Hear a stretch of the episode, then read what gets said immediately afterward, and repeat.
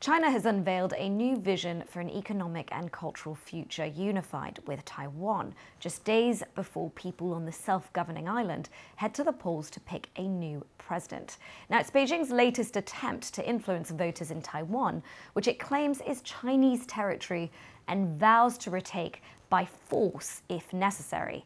Taiwan's separation from China is seen in Beijing as an aberration, a leftover from China's civil war. Under Xi Jinping's leadership, Beijing has taken an even sharper and often more aggressive tone towards Taiwan. But China is also trying to entice more Taiwanese visitors to its shores. Our China correspondent Laura Bicker has this report from the province closest to Taiwan.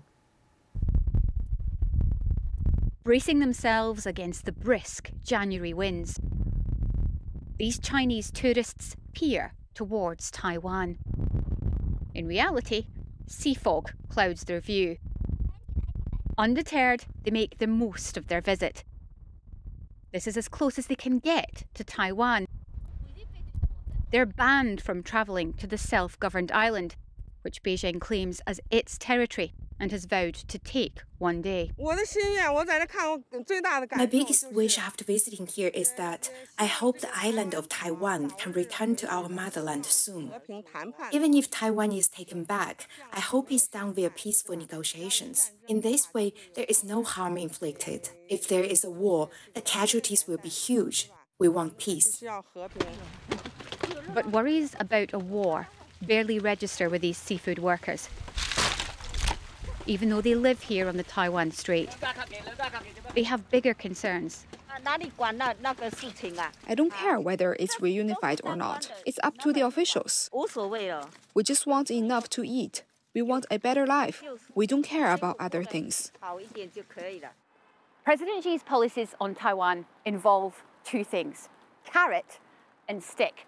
For the carrot, this city, the main one in the province, is offering incentives for Taiwanese people to come and live and work here, including much cheaper rent. And here is the stick. China's latest aircraft carrier, named after the Fujian province closest to Taiwan, was unveiled on state media last week. The sound of military jets and warships likely drown out Beijing's attempts at wooing the island's people. Li Haiyu came here from Taiwan for work.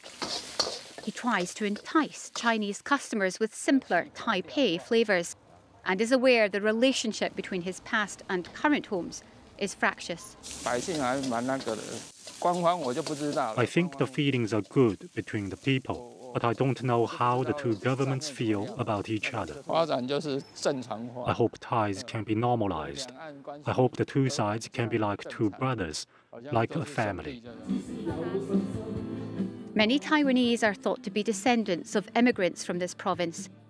Beijing plays on these familial ties to outline a vision of a future China unified with Taiwan. But those likely to listen to this view are its own people, not those living across the strait. Laura Bicker, BBC News, Fujian.